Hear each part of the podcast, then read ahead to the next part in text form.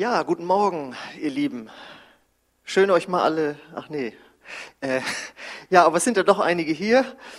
Und danke für die Ansage, Raul. Ich habe nicht alles gehört, aber gesehen, es war sehr emotional. Ich freue mich. Ähm, ja, ich möchte jetzt das Wort Gottes äh, mit uns teilen. Und äh, wir liegen jetzt ja hier schon, sag ich mal, jetzt in der fünften Woche dieser Corona-Zeit. Und äh, die guten Nachrichten sind ja die, äh, dass sich das Virus in der Ausbreitung verlangsamt hat und das Gesundheitssystem nicht überlastet wurde. Ähm, trotzdem machen sich einige Gedanken natürlich auch zurecht über das, was passiert jetzt in den nächsten Wochen und Monaten. Und äh, da habe ich ein interessantes Zeitungszitat äh, gefunden. Und zwar hat da ein sogenannter Katastrophenforscher was gesagt. Und zwar ähm, sagt er, bislang empfinden 70 Prozent der Bevölkerung laut aktuellem Deutschland-Trend die Beschränkung als nicht oder nur wenig belastend. Doch eben der Katastrophenforscher Wolf Dombrowski warnte kürzlich im Interview, der Stresstest findet statt, wenn Menschen realisieren, dass in der Corona-Krise ihre ökonomischen Lebensgrundlagen wegbrechen. Und äh, da habe ich gedacht, das passt jetzt genau zu dem, was ich auf dem Herzen habe, worüber ich heute predigen möchte. Und der Predigtitel lautet deshalb, worauf baust du? Und der Predigtext basiert auf einem Gleichnis, das Jesus mal erzählt hat. Das finden wir im Matthäus Evangelium Kapitel 7, die Verse 24 bis 27. Da sagt er, wer nun auf das hört, was ich gesagt habe und danach handelt, der ist klug. Man kann ihn mit einem Mann vergleichen, der sein Haus auf felsigem Grund baut. Wenn ein Wolkenbruch niedergeht, das Hochwasser steigt und der Sturm am Wasser rüttelt, wird es trotzdem nicht einstürzen, weil es auf Felsengrund gebaut ist. Wer sich meine, wer sich meine Worte nur anhört, aber nicht danach lebt, der ist so unvernünftig wie einer, der sein Haus auf Sand baut. Denn wenn ein Wolkenbruch kommt, die Flüsse über ihre Ufer treten und der Sturm um das Wasser, um das Haus tobt, wird es einstürzen. Kein Stein wird auf dem anderen bleiben. Ja, einige von euch, die ihr jetzt zuguckt, haben schon mal ein Haus gebaut oder sagen wir mal bauen lassen. Ich, äh, der ich davon keine Ahnung habe und keine Erfahrung mit habe, weiß aber, das habe ich gelernt, dass ähm, ja das Wichtigste ist, dass das Fundament stimmt. Wenn ein Haus gebaut wird, wird sehr lange Zeit darauf verwendet, ein Fundament für dieses Haus zu legen. Und warum ist das so wichtig? Jesus beschreibt es hier in dem, äh, in dem Gleichnis. Es gibt eben Wind und Wetter Sturm, Regen und wenn du irgendwo am Wasser gebaut hast, kann es sogar zu Hochwasser irgendwie kommen. Und äh, das ist natürlich jetzt ein 2000 Jahre altes Gleichnis. Äh, wir mit unseren Betonbauten und Steinen und Mörtel und was wir da alles haben, das ist nicht zu vergleichen mit dem, wie Häuser damals gebaut wurden. Da war Wind und Wetter noch eine viel existenziellere Bedrohung, wirklich für das äh, Haus, dass es stehen bleibt. Aber ich selbst habe das auch mal miterlebt, wie bei Freunden ähm, äh, daneben an läuft so ein Fluss und der ist über die Ufer getreten getreten und dann äh, kamen wir da irgendwie an und dann war ein Zentimeter Wasser im Wohnzimmer auf dem Laminat. Äh, das war nicht so schön. Also äh, ja, sowas kann auch heute noch passieren, aber es geht eben grundsätzlich drum: ein Haus braucht ein festes Fundament. Und jetzt vergleicht Jesus unser Leben mit einem Haus und sagt, auch hier ist das Fundament das Wichtigste. Warum? Es gibt Stürme im Leben. Es gibt ja auch diese äh, Reden, Rege, Redewendung, dass man sagt, äh, jetzt stehe ich hier im Regen. Oder mir steht das Wasser bis zum Hals. Ja, das sind alles Redewendungen, dass Dinge passieren, die wie im natürlichen Sturm, Wind, Regen äh, widerspiegeln. Und das kann natürlich alles Mögliche sein. Ich weiß nicht, in welcher Situation du vielleicht bist, aber das kann massive Kritik sein, das kann Ablehnung sein, das kann natürlich Krankheit sein, oder dass man auf seinem Job entlassen wird. Das kann eine Ehescheidung sein. Das kann die Insolvenz des eigenen Betriebes sein oder die persönliche Insolvenz. Das kann ein Todesfall im persönlichen Umfeld sein oder dass man Opfer von Kriminalität wird. Die Midlife Crisis, Depression, für uns als Christen natürlich auch Versuchungen, denen man ausgesetzt ist und denen man nachgibt und die dann Schaden verursachen. Dann aber auch dass durch e- Ereignisse Zweifel an Gott da sind Und etwas, äh, was wir in Deutschland hier nicht kennen, ist sogar Verfolgung um des Glaubenswillens. Ähm, und wichtig ist jetzt hier, manchmal meinen Christen, nur weil sie Christen sind, ihnen könne so etwas nicht passieren.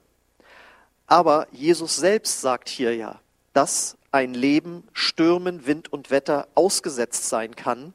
Und deswegen ist es wichtig, dass wir uns alle mit diesem Thema hier mal beschäftigen, wo Jesus uns zeigt, wie wir damit umgehen können. Jetzt sind manche Krisen oder Stürme eben äh, selbst verschuldet. Manche kündigen sich an, aber manche kommen eben einfach plötzlich aus heiterem Himmel. Ich weiß noch, als vor Anfang des Jahres, wo man das erste Mal von Corona in äh, China hörte und das dann so langsam, sag ich mal, äh, dann in Italien war und so war, aber es war noch so weit weg. Da habe ich dann noch so meine Witze drüber gemacht. Da habe ich immer gesagt, Lucky Cora Corona, habe ich dann immer so gesungen oder war ich im Fitnessstudio und ging zu dem äh, einen Mitarbeiter hin, sage ich, und habt ihr auch, gibt's hier auch Corona? Und er so, ja, hier, schlag ein. Jetzt ist uns beiden das Lachen vergangen. Er steht in dem leeren ähm, Fitnessstudio. Ich stehe hier in der leeren äh, Gemeinde.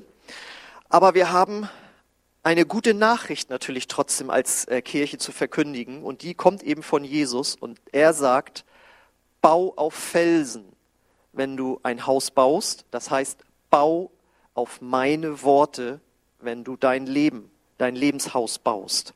Und wenn du das tust, dann wirst du Sturm, Wind und Wetter überleben und überstehen, du wirst es überwinden und du wirst erfolgreich da durchgehen können, weil du geschützt bist.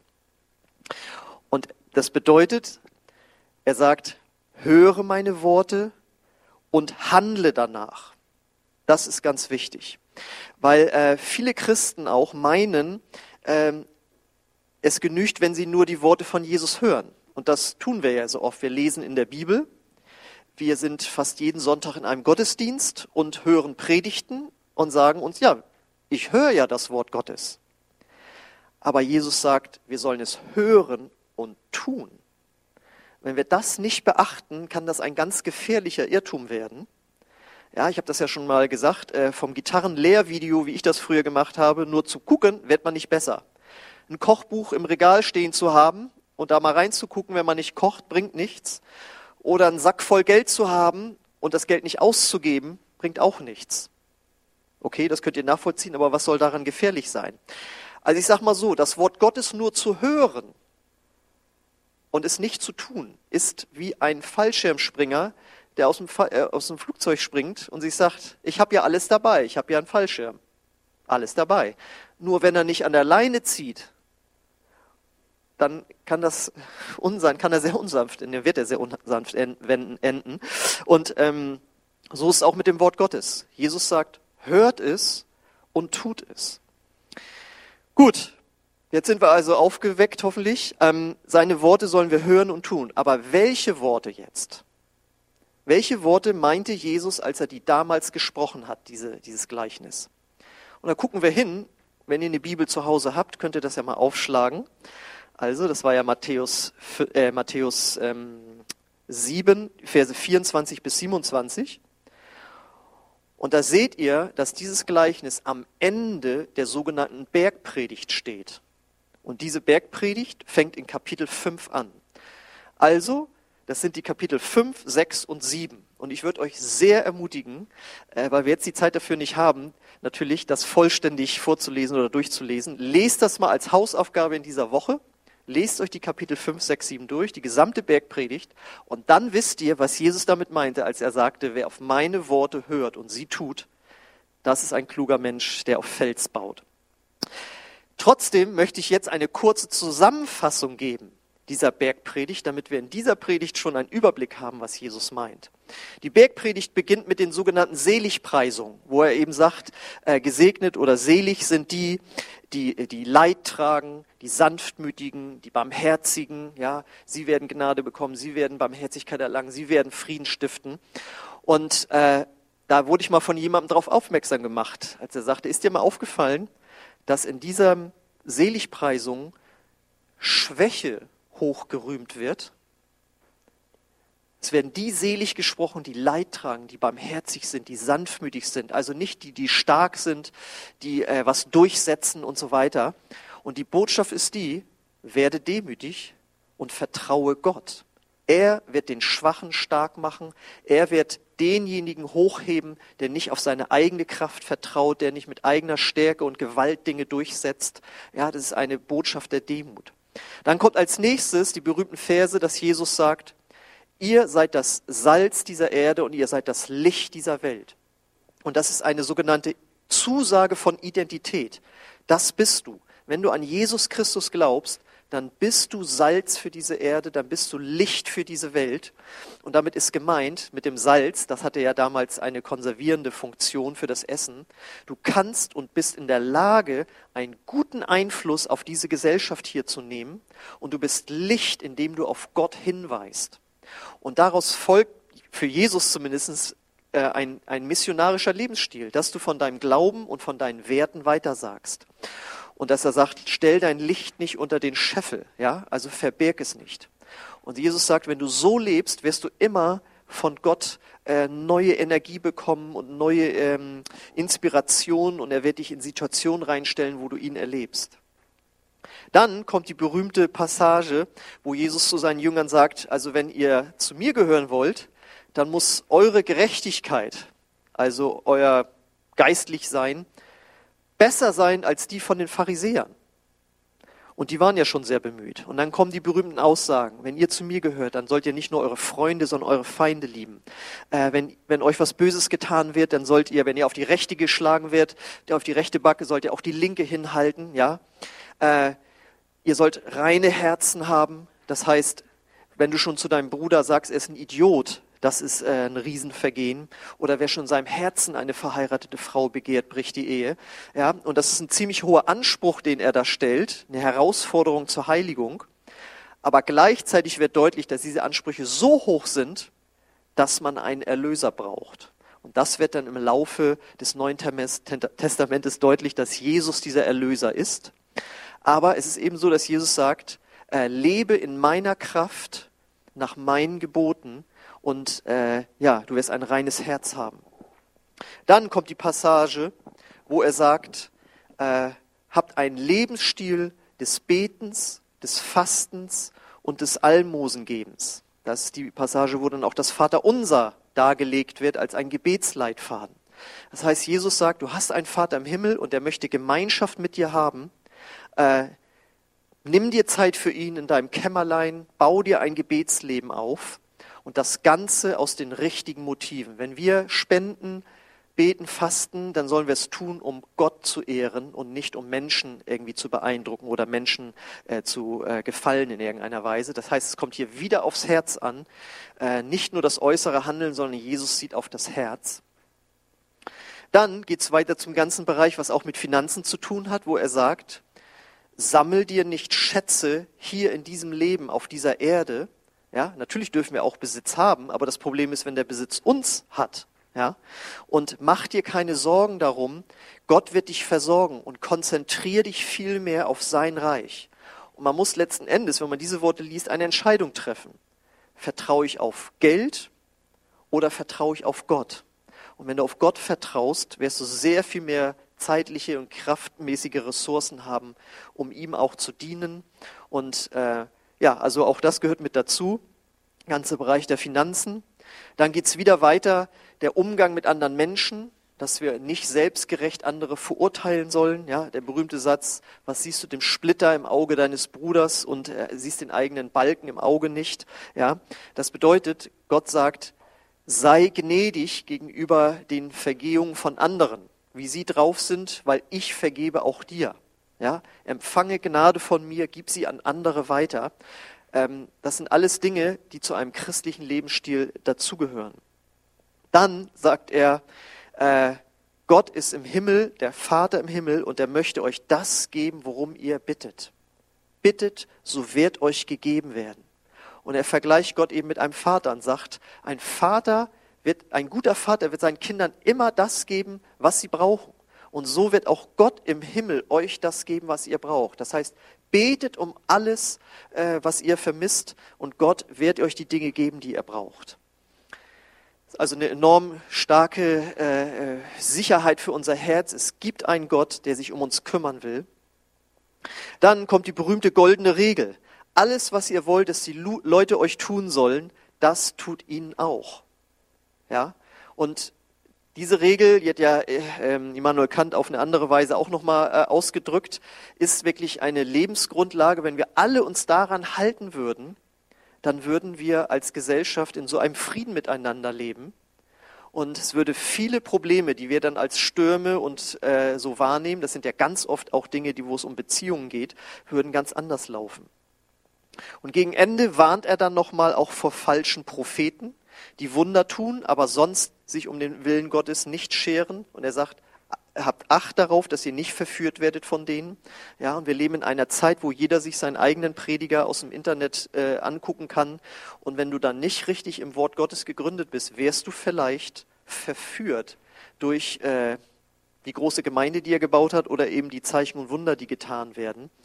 Und Jesus sagt, baut auf mein Wort, auf meinen Felsen. Und dann äh, guckt euch das Leben dieser Menschen an, äh, wie sie mit Geld umgehen und äh, wie sie sonst leben. Und das ist als Warnung gedacht. Und so könnt ihr sehen, das war jetzt ein Schnelldurchgang durch die äh, sogenannte Bergpredigt. Es geht um einen christlichen Lebensstil, der geprägt ist von Gebet, Vergebung, Gnade, Heiligung und auch davon, dass wir weggeben von dem, was sie empfangen haben. Und das ist das Kennzeichen eines Christen. Er hört das nicht nur jeden Sonntag und liest es nicht nur, sondern er möchte so leben. Und wir alle wissen, dass wir nicht perfekt sind, wir alle versagen, aber das ist etwas, woran wir uns orientieren können, wo Jesus sagt, wenn du diese Worte hörst und tust, dann baust du auf dem Felsen. Und deswegen äh, ist diese Krise, in der wir jetzt sind hier, die eben einmal, wo es um medizinische Sachen geht, um die Gesundheit, aber dann zunehmend auch um die finanzielle Existenzgrundlage von vielen, äh, ist eben auch ein Test. Bin ich eng bei Gott? Kenne ich seine Worte? Bleibe ich bei ihm auch in der Krise? Und vor allen Dingen, reagiere ich menschlich oder göttlich auf die Herausforderung, in die ich jetzt hineingestellt bin. Ja? Und äh, auf Sand bauen heißt eben auf den menschlichen Reichtum zu setzen. Ja, also wir sind in einem reichen Land und viele denken sich sicherlich auch so, Mensch, ich bin beim Staat angestellt und alles Mögliche, aber äh, ihr habt gesehen, wie schnell sich Dinge verändern können. Und äh, es ist abzusehen, dass äh, uns das einiges kosten wird in den nächsten Monaten und Jahren. Das heißt, bau nicht auf den menschlichen Reichtum. Ja? Ähm, auf Sand bauen heißt, auf die eigene menschliche Klugheit und Kraft zu setzen. Auf menschliche äh, Ratgeber, die vielleicht noch nicht mal irgendwie an Gott oder so glauben. Ja? Auf das eigene Klugsein, Schlausein, vielleicht listig sein. Ja? Oder auf deutsche Ingenieurskunst setzen. Ich weiß es nicht. Ja? Es gibt so viele Möglichkeiten, wie man durchs Leben kommt ohne auf Gott und seine Worte zu hören. Und Jesus warnt uns davor und sagt, wenn solche Stürme kommen, dann wird dein Haus einstürzen. Und äh, deswegen ist das diese Predigt ein Ruf an alle, auch wenn du noch nicht an Gott glaubst, fang an in der Bibel zu lesen und fang einfach mal an mit, dem, äh, mit der Bergpredigt, sie zu lesen und arbeite dich dann durch, durch die Briefe. Und du wirst merken, dass das Wort Gottes eine Kraft ist und Kraft hat, äh, dich auf sicheren Boden zu stellen. Und die Bibel sagt, Jesus ist das Wort Gottes. Und Jesus ist der Fels. Das heißt, wir bauen auf Jesus selbst, wenn wir ihm nachfolgen und an ihn glauben. Und ähm, ich habe es ja am Anfang schon gesagt, äh, Stürme können in jedem Leben vorkommen. Aber es gibt natürlich einen bestimmten Sturm, der auch auf jeden Fall in jedes Leben kommt. Und das ist der eigene Tod. Das ist die Krise schlechthin. Das ist der Sturm, wo tatsächlich der menschliche Körper dann zusammenfällt, ja, im Tod. Aber wenn du auf die Worte von Jesus hörst ihm nachfolgst und ihm, dem Felsen, vertraust, dann wird er dich sogar durch den Tod tragen. Und die Bibel sagt, am Ende eines jeden menschlichen Lebens werden wir uns vor Gott verantworten müssen.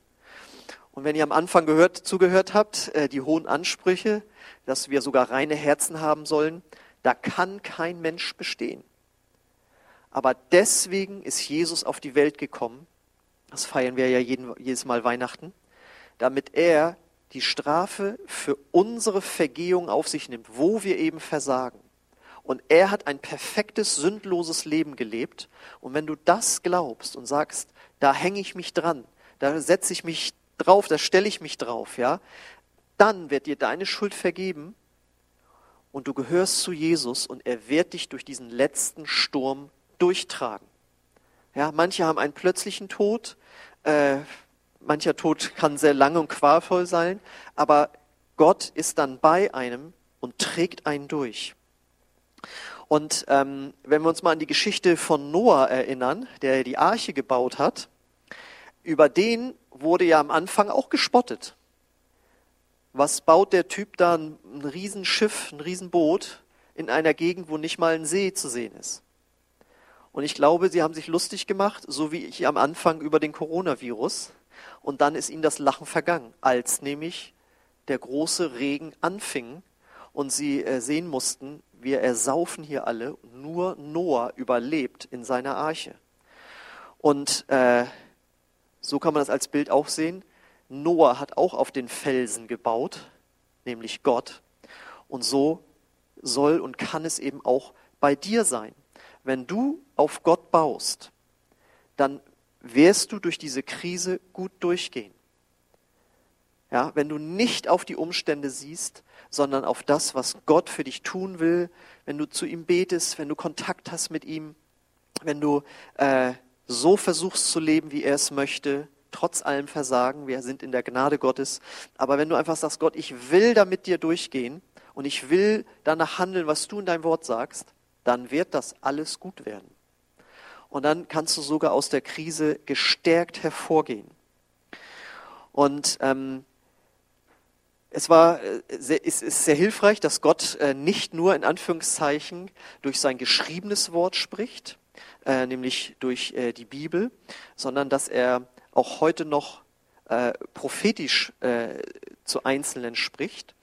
Und äh, im Vorfeld hat mir jemand ähm, ein, ein Wort zugeschickt und das möchte ich jetzt ganz gerne noch äh, vorlesen.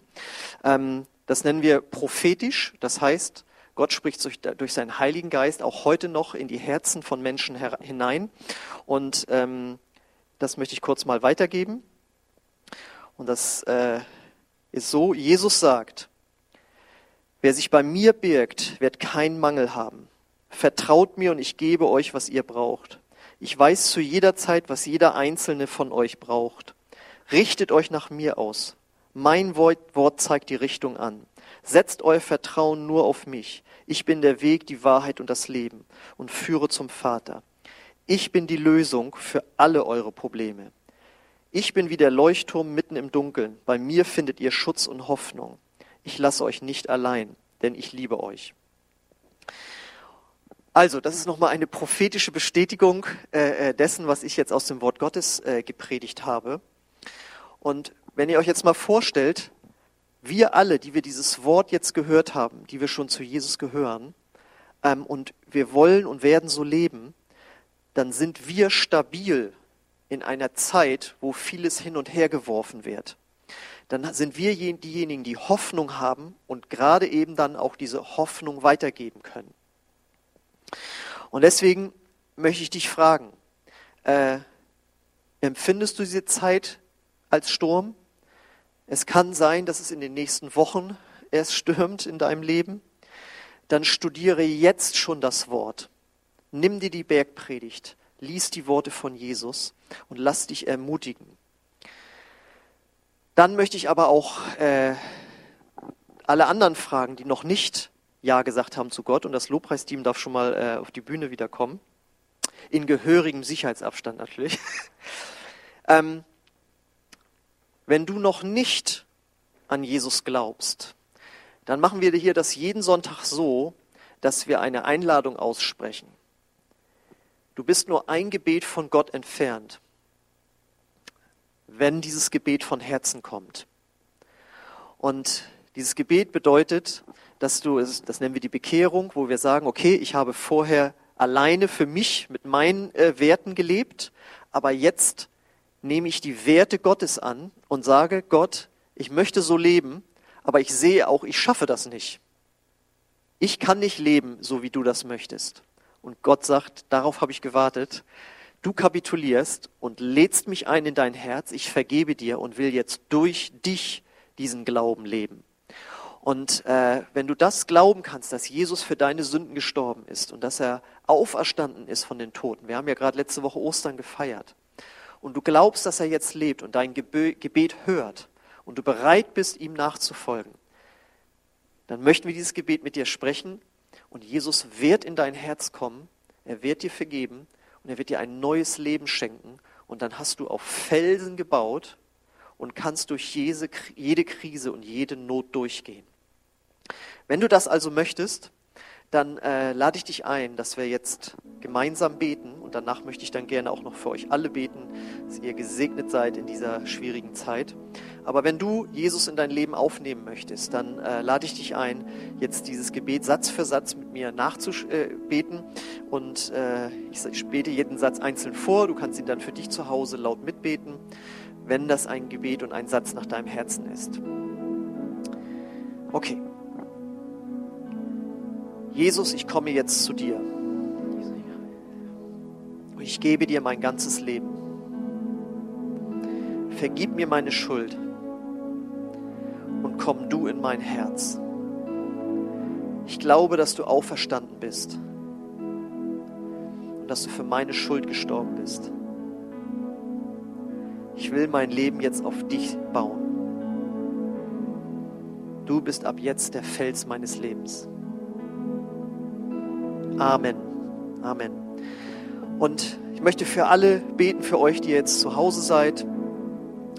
Äh, egal, ob du jetzt gerade in einer Krise bist, lass dich jetzt einfach ermutigen ähm, durch das Gebet. Und wenn du in einer Krise bist, dann äh, lade ich dich ein zu glauben, dass Gott dich durch diesen Lebenssturm auch durchtragen wird.